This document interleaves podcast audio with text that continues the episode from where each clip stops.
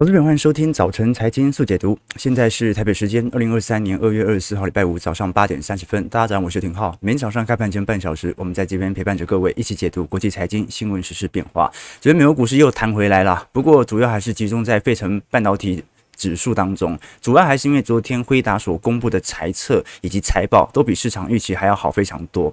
那我们也看到，昨天就连台积电 ADR 都有非常显著的带动啊。对于亚洲股市，不过老实说了。亚洲股市昨天就有提前反映这种辉达财报的利多，所以今天能不能继续拉抬，就来做观察了。至少除了费半以外，昨天三大指数的涨幅并不高，纳指涨幅仅仅只有零点七 percent，道琼指数微涨一百点，标普百指数升幅有零点五三 percent。事实上，我们更为关注的是，只要按照过去的几个礼拜的经验嘛，只要股市有反弹，只要股市有稍微炒作资产行情的这种预期开始产生的时候，通常联总会很快又要开始派任其他官员来进行鹰派的谈话了，对吧？好，所以我们就要来观察了，会不会现在股市又反弹又跌不动？这个时候就有可能会看到联总会更强烈的鹰派的角度以及鹰派相关的诉求或谈话。我们可以观察到，其实这一次在二月份的联总会会议纪要当中。哦，虽然我们看到对于整体资产的打压态度还是蛮显著的，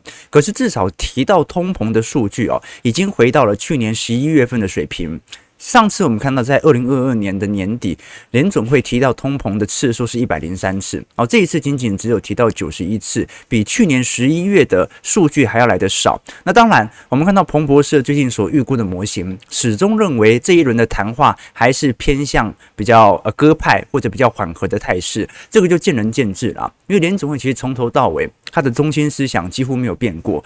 但是就彭博社的观点，市场的解读偏向于，只要你没有继续表达强烈的鹰派，那等同是鸽派。为什么？因为我们都很清楚你的终端目标利率在哪里，所以值得大家来多做一些留意啦。我是反倒认为，随着资产行情市场上的持续乐观，反倒给联总会有更多这种。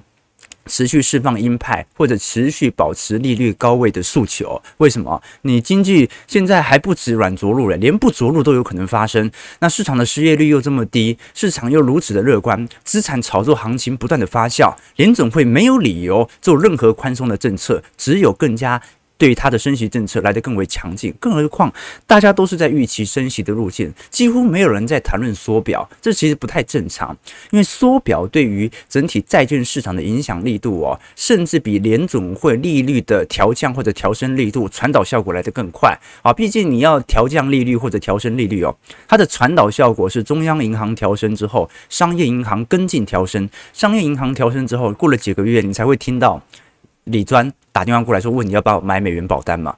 可是缩减购债就不太一样，或者说我们说呃缩表就不太一样。原因是因为缩表是直接把中央银行手头的债券直接进行抛售，那对于整个利率的拉抬以及债券价格的打压就会特别显著了。那至少我们目前看到市场。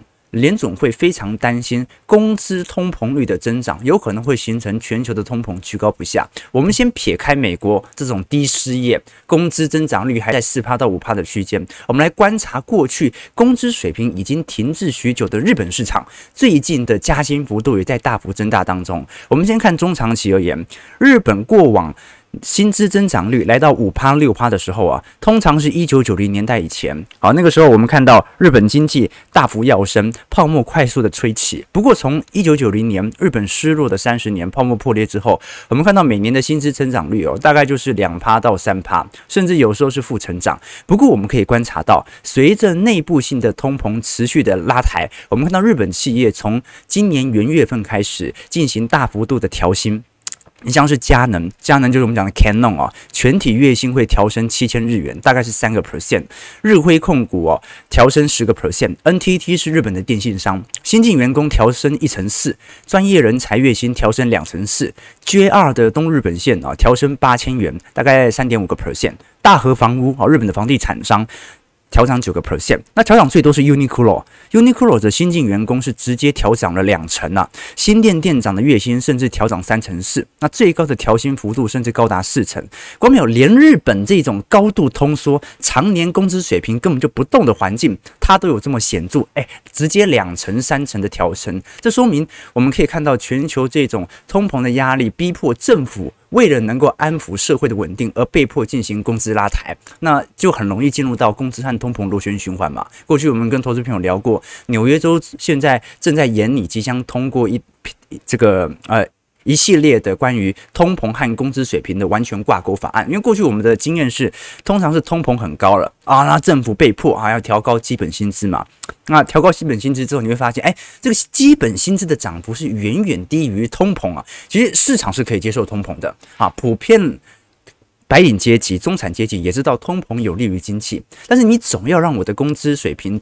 跟得上通膨吧，大部分的国家都是：第一，工资水平是落后普涨；第二，调涨的幅度远远低于通膨。那纽约州这一次的法案就是希望进行完全挂钩。那问题来了，通膨上涨，工资一定要一定比例的上涨。那工资上涨，我的购买力没有衰退，那我的通膨就会继续拉抬。那么通膨的螺旋循环就会不断的发酵。这个是拜登政府在今年遇到最大的问题。当然，刚才有投资朋友问到嘛。你像这种财政政策，那政府就不断的举债。好，现在不只是日本，好是内债最大的美国政府，现在也是内债奇大无比哦。那我们先要搞清楚，到底这种内债会不会导致信用风险？我认为几率是非常低的。为什么？因为对于美国政府来讲，美国公债是内债，所以它基本上没有倒债的风险。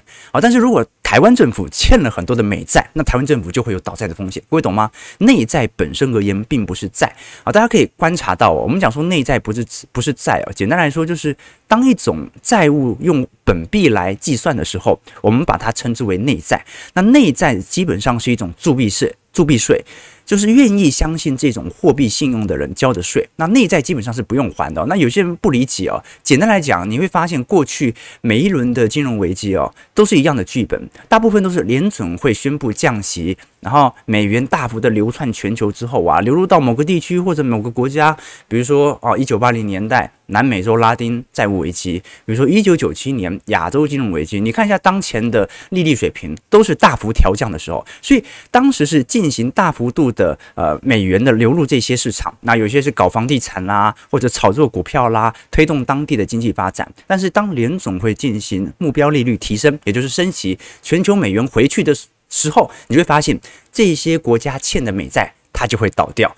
但是呢，你像日本哦，它的整体的日币或者内在的债务啊，是 GDP 的三百个 percent，是发达市场。最高的啊，要三年不吃不喝，日本人才可以把这个债务给还完。但是本质而言，我们不会预期它会有债务危机。为什么？因为它大部分欠的都是内债，都是日币债，所以我们会预想说，哦，那到时候我们呃，这次新任总裁叫池田和男嘛，我们简称叫他直男。直男他只要继续的货币宽松，他就可以把货币宽松的钱拿去还这些内债，本质而言是不会出现问题的。但如果他欠的是美债，哦，他就不一定还得了了，因为他可能在印的同时，利币日币会不断的贬值，他怎么印都还不了他所欠的美债，所以我们才会说内债本身而言并不是债，大家也不用过度去揣测说啊，因为美国债务不断提升，美国债务不不断提升，他欠的是本国货币，他印就好了嘛，对不对？好，所以这个是呃一个大问题，提供给投资朋友。那我们先看一下美国股市昨天的反弹情形。我们可以观察到，道琼工业指数上涨一百零八点，零点三三 percent，在三万三千一百五十三点；标普百指数上涨二十一点，零点五三 percent，在四千零一十二点；纳指上涨八十三点，零点七二 percent，在一万一千五百九十点。其实三大指数都还在高位盘旋。昨天表现最亮丽是费半，费半昨天大涨了九十六点，三点三三 percent，在两千九百八十八点。辉达大涨了十四趴，AMD 上涨四趴，印材上涨二点二六趴。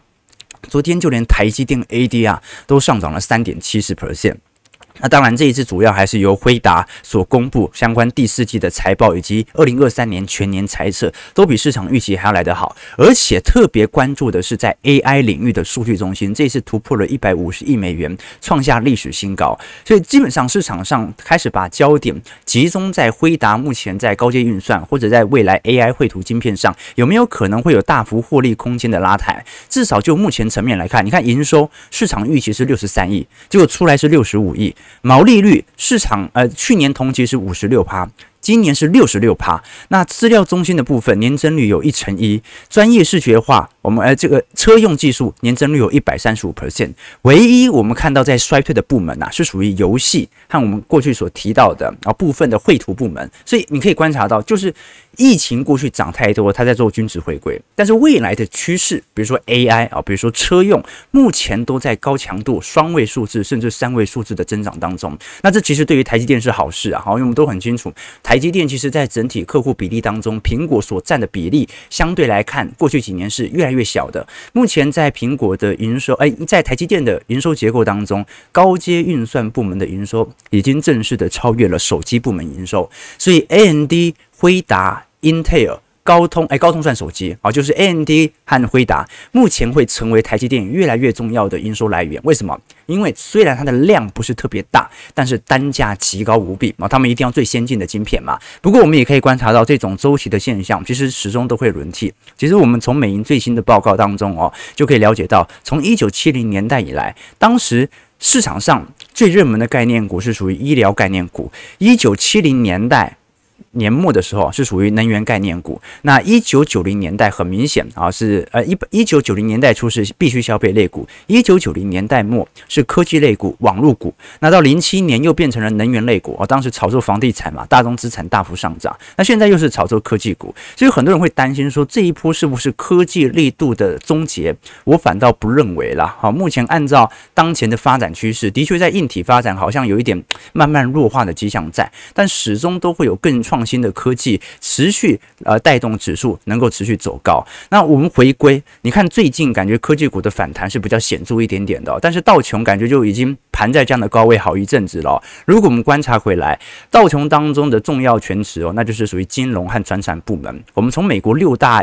央行六大银行的二零二二年的业绩表现可以看得出来，你看到不管是高盛、摩根士丹利还是富国花旗，基本上同比间都是负增长哦。你反而看到摩根大通和美国银行，因为两个对于放贷业务还有一定资本的呃收入哦，所以还算是正成长，大概六个 percent 和七个 percent。可是高盛衰退两成，大摩衰退一成，富国衰退六个 percent，花旗衰退五趴。好，那如果是以同比变动净利润来看的话，就全部衰退了，已经。说还有人适度增长，因为是通膨的转嫁嘛。但是如果是以净利润来看的话，就大幅衰退了。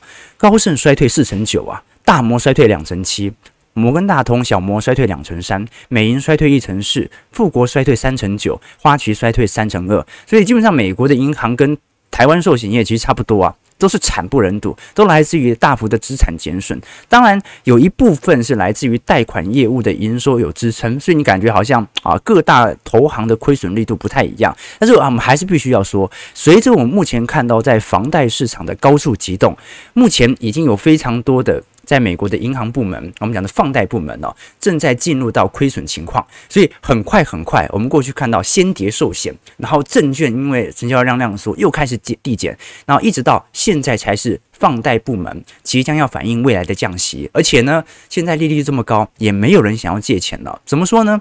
我们可以从美国的房贷市场来直接了解这个利率产品的定价。我们看到美国房地产总价值哦，去年大概已经下行了二点三兆美元，这个是金融危机以来的最大跌幅。那如果我们观察到当前在市场当中，跌幅比较重的地方哦，我们先我们先了解，从总数据来看的话，跌幅一定是仅次于零八年，但是通常我们不会把它视为系统性风险，是因为目前的存屋库存非常低，所以目前不会认为是因为房屋供给过剩所以导致的跌价，而是利率的紧缩导致市场预估。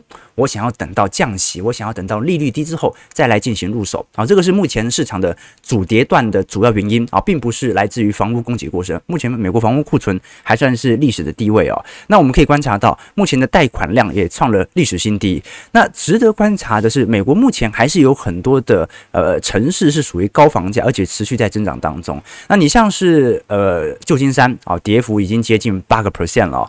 那奥克兰跌幅也有五个 percent。那像是。我们看到，呃，圣荷西大概跌幅三个 percent，纽约大概小跌跌了两个 percent。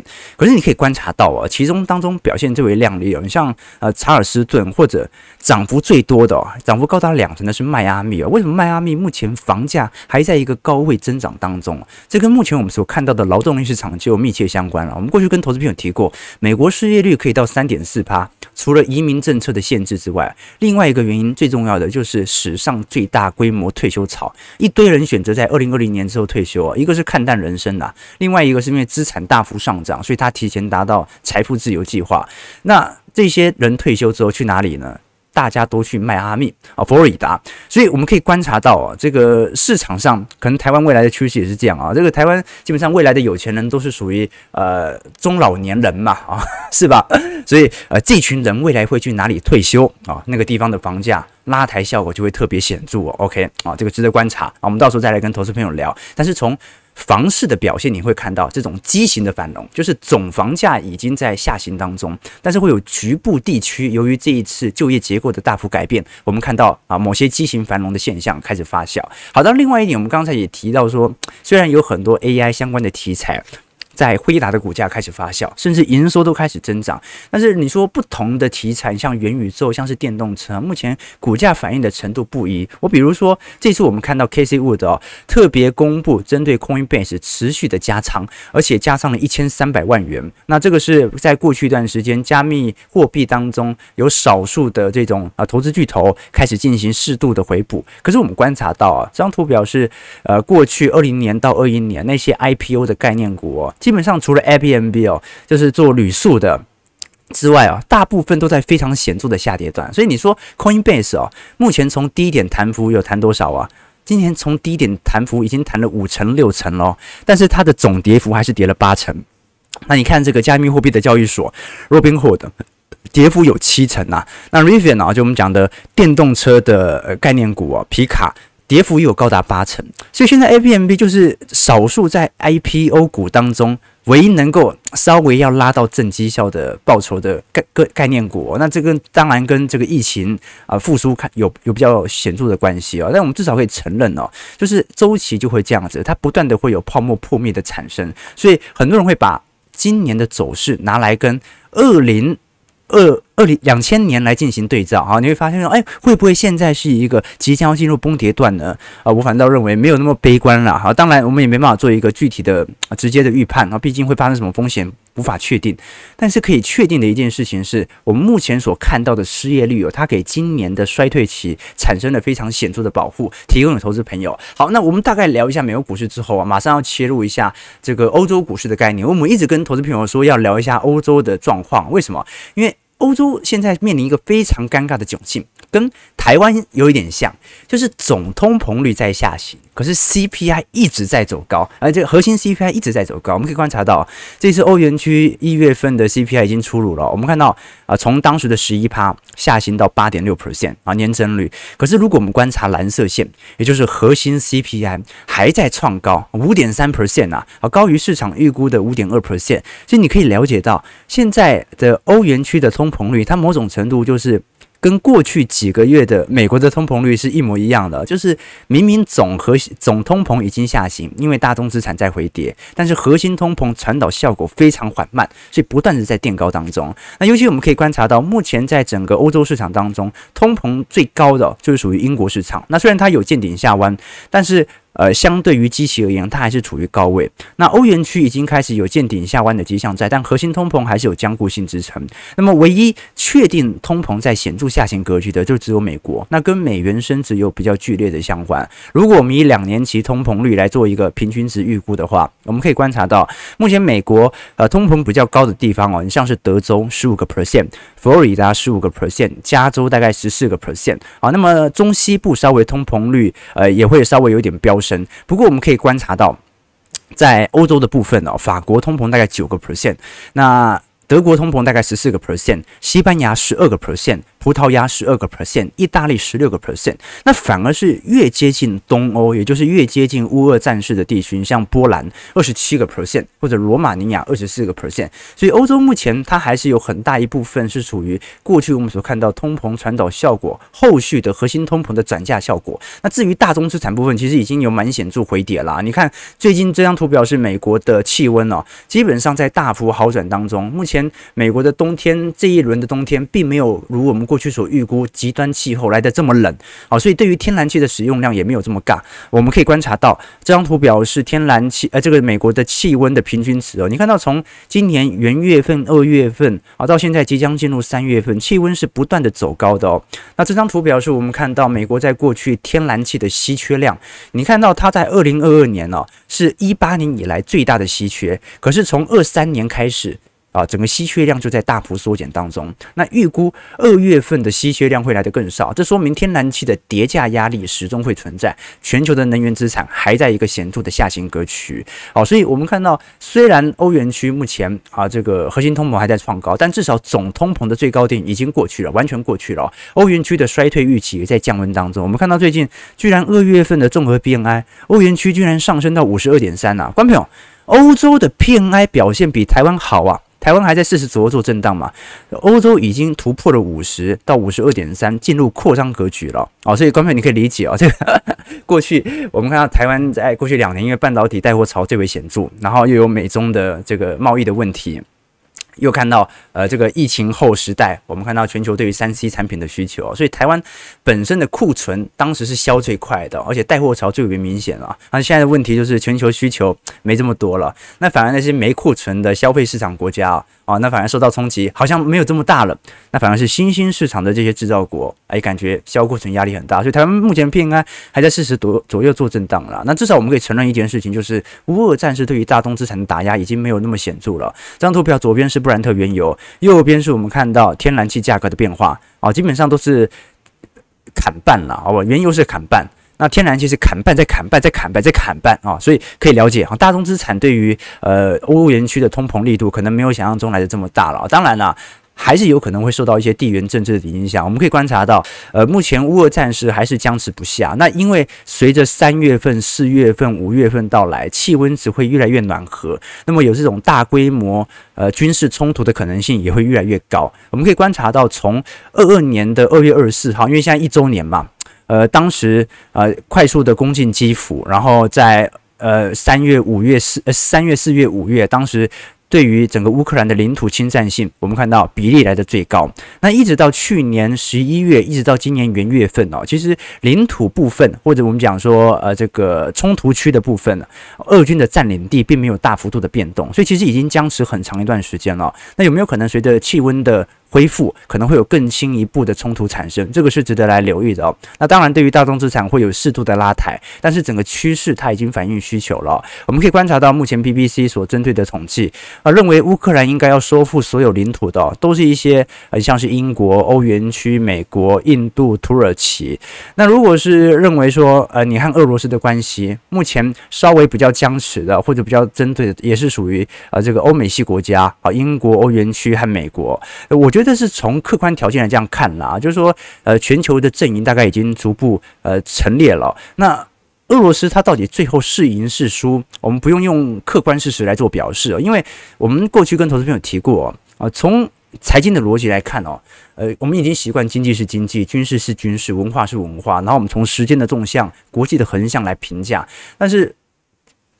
战争的输或赢哦，对于独裁者的体系来讲，并是并不是如此哦。因为对独裁者独裁者来说，他们唯一的衡量标准，说自己是赢还是输哦，是政权的稳定啊。就算是经济凋零、外交孤立，只要政权稳定，好，那他就是赢了啊，他就是赢了。所以每个人对赢和输的标准不太一样。OK 啊，对对对啊，这是讲对啊，拜登去基辅啊，这算蛮蛮大胆的，这说明这个啊，他肯定要连任，然后他肯定要连，是这样吗？你看一战的时候啊。当时威尔逊没有去过法国嘛？二战罗斯福也没有去过伦敦。那韩战的时候，杜鲁门没有去过汉城。越战甘乃迪也没有去过西贡啊。阿富汗战争啊，美国总统也没有去过这个喀布尔嘛，对不对？但是乌俄战事，拜登来到基辅，所以还是有它的象征性意义了啊。虽然大家很清楚，为了选举嘛，为了选举。OK，好，八点五十四分，我们今天稍微就梳理一下整个欧洲市场的概况啊。就是说我仍然认为通膨的下行是整个在今年中呃年中到下半年的中长期趋势，但是不改变的事情就是这个核心通膨，尤其是工资部门，它会产生非常大的变数，可能会超出我们的意外，所以整个通膨的下行逻辑，它可能无法按照我们过去所推论的积极效果快速的。往下掉，为什么？我们因为你菜价或者说大宗资产价格，它是可以接受有波动的，你是可以接受它跌价的。但是工资水平，没有一国人民是可以接受工资水平有跌价压力的。工资只有调涨的机会，它有工会有法律的监管，它调涨之后，它就不能够下调了，这是最大的问题。所以你才看看到啊，那我不如就直接把你裁掉嘛。然后这个就是美国科技业的做法，薪资太高了，可是目前劳动力又很紧缩，所以服务业又在持续的招募。好，这个就是当前工资水平最大的问题。好，那我们今天礼拜五哦，每个礼拜五我们会跟各位导读一本书啊，希望大家除了从我们的频道当中吸取一些周期投资的概念之外，也可以从不同的书籍来了解当前市场上的变化，以及每个人不同的投资思想。其实你看，我很常看不同的书籍哦。今天我们介绍这本书叫做《交易者的超级心流训练》啊，那这本书哦，它其实是一本心理学家的著作啊，这本。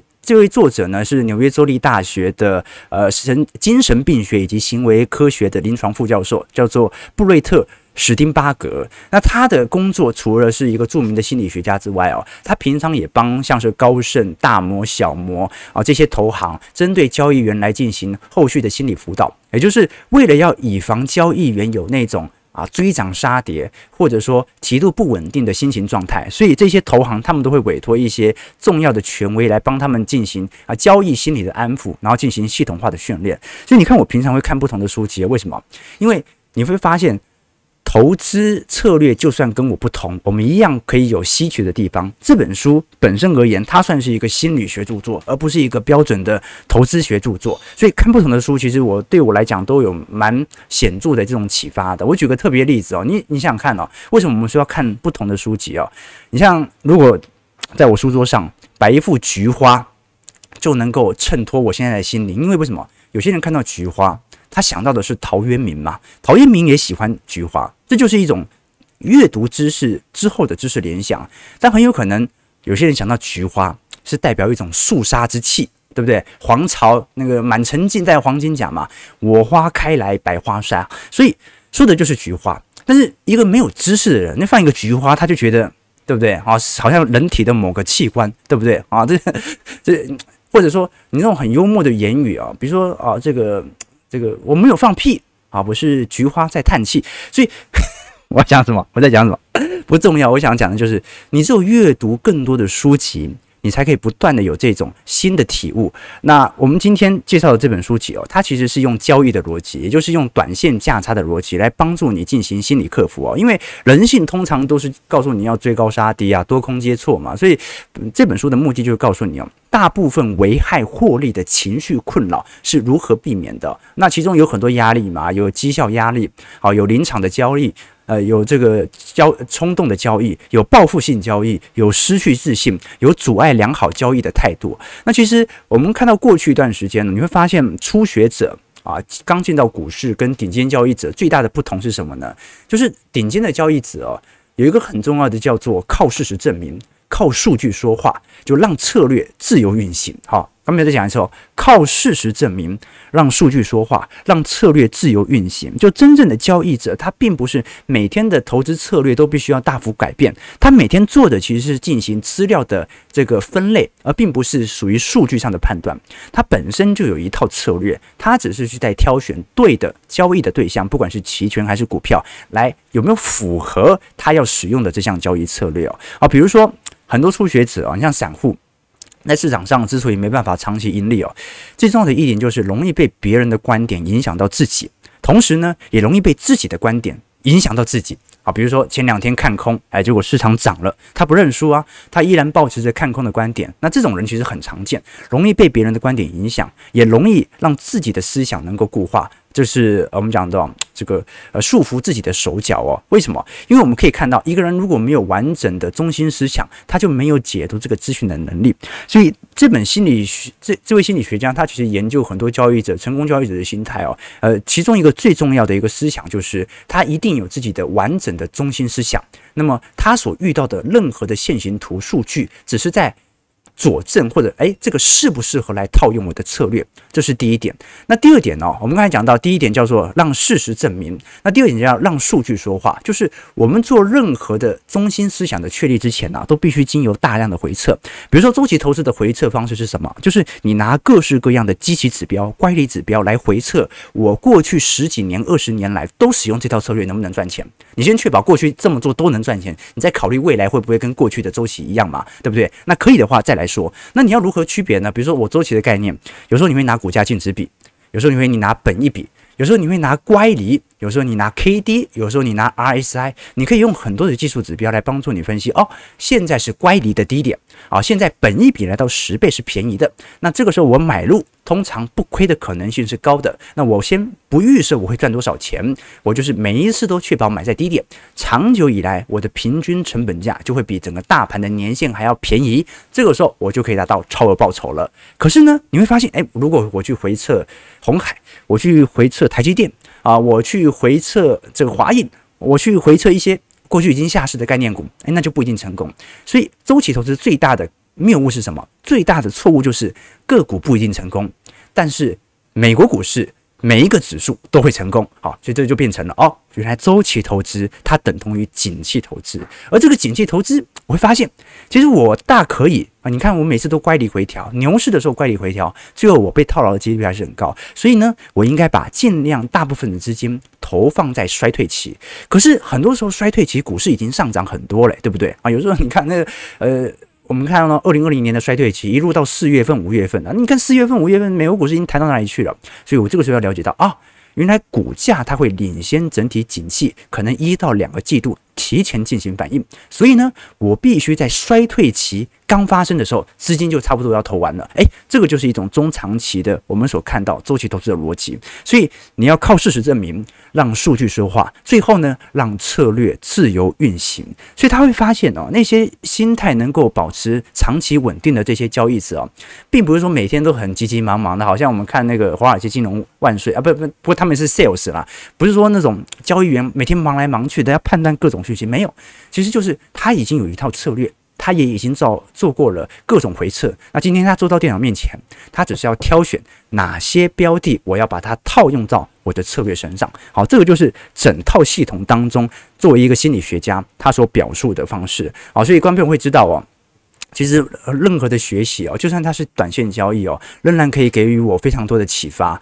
那在启发当中也会让我的投周期投资哲学更加的精进啊，所以现在我们聊到的学习方式哦，其实已经改变很多了啊。过去的学习哦，知识的门类是固定的啊，问题也是很清晰的啊，不管是一个数学方程式怎么解啊，啊，相对论到底在讲什么啊，所有的问题都是很明确的。但这些知识都已经被体系化了，那以文字的方式写在经典当中哦。但是如果学习是单纯用勤奋、专精、系统化的方式来衡量的话，那就是考试的学习。那照来讲，如果这样这么做的话，全球的首富应该是经济学家啊，就不会是贝佐斯啊，就不会是马斯克了嘛啊！更何况你看到这个全球前十名当中，只有一个人是靠投资的，就巴菲特而已。所以哦，系统化的学习不代表你在投资上能够精进，但是这种我们讲到这种碎片化的学习，就是你挑选各种不同你所需要的东西进行组合。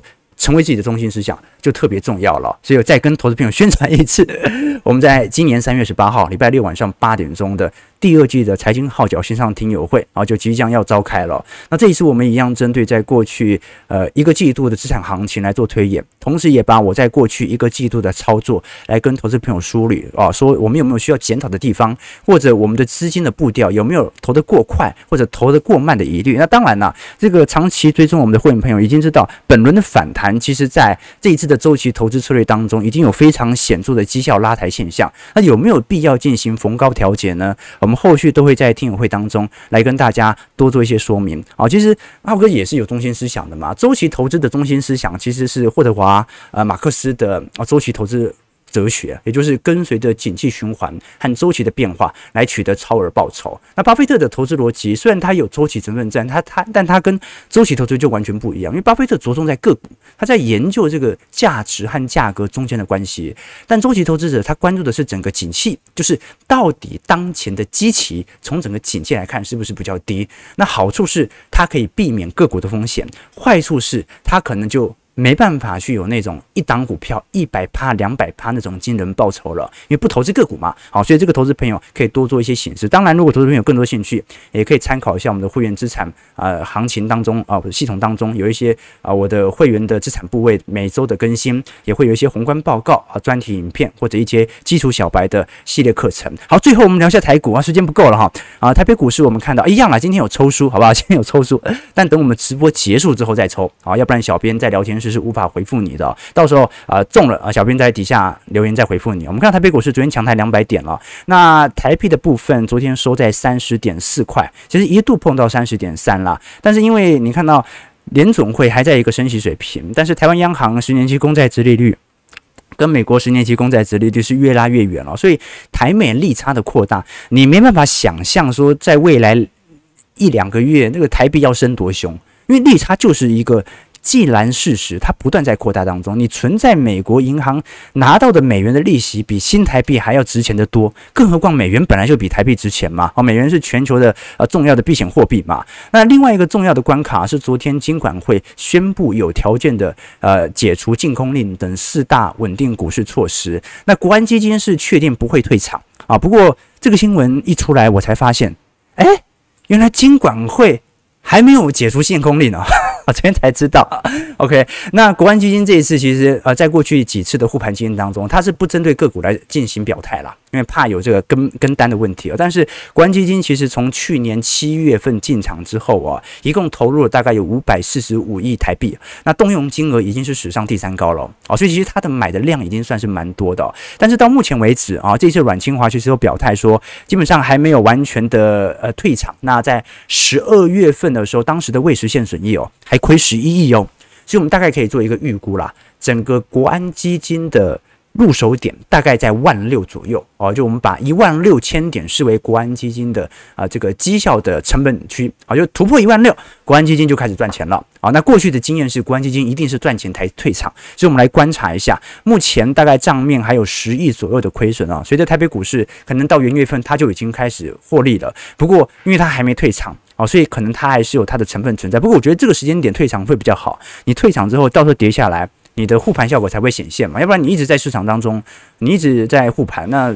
那那未来的这种利多政策落台就不是特别显著，对吧？OK 啊，但不重要，不重要，没有人关心这一点。散户也不玩股票，散户每天都在柜买里面啊，东闯闯西闯闯，外资拉个一两百点，那散户一样兴趣缺缺嘛。好，我们看一下台北股市上涨六十一点，今天量能稍微有所放大到三千亿了。那整体台北股市点位数在一万五千六百七十七点。OK，的确啊，一直干扰市场。哎，对对对，这个。浩哥一定一身内伤，每次开车又要震惊。我们一直都是一个震惊的财经节目。好了好了，廉价廉价，先祝各位这个廉价愉快。你看股市也涨这么多啊，不过一堆人没买股票嘛，更难过，对不对哦？但是周期投资者。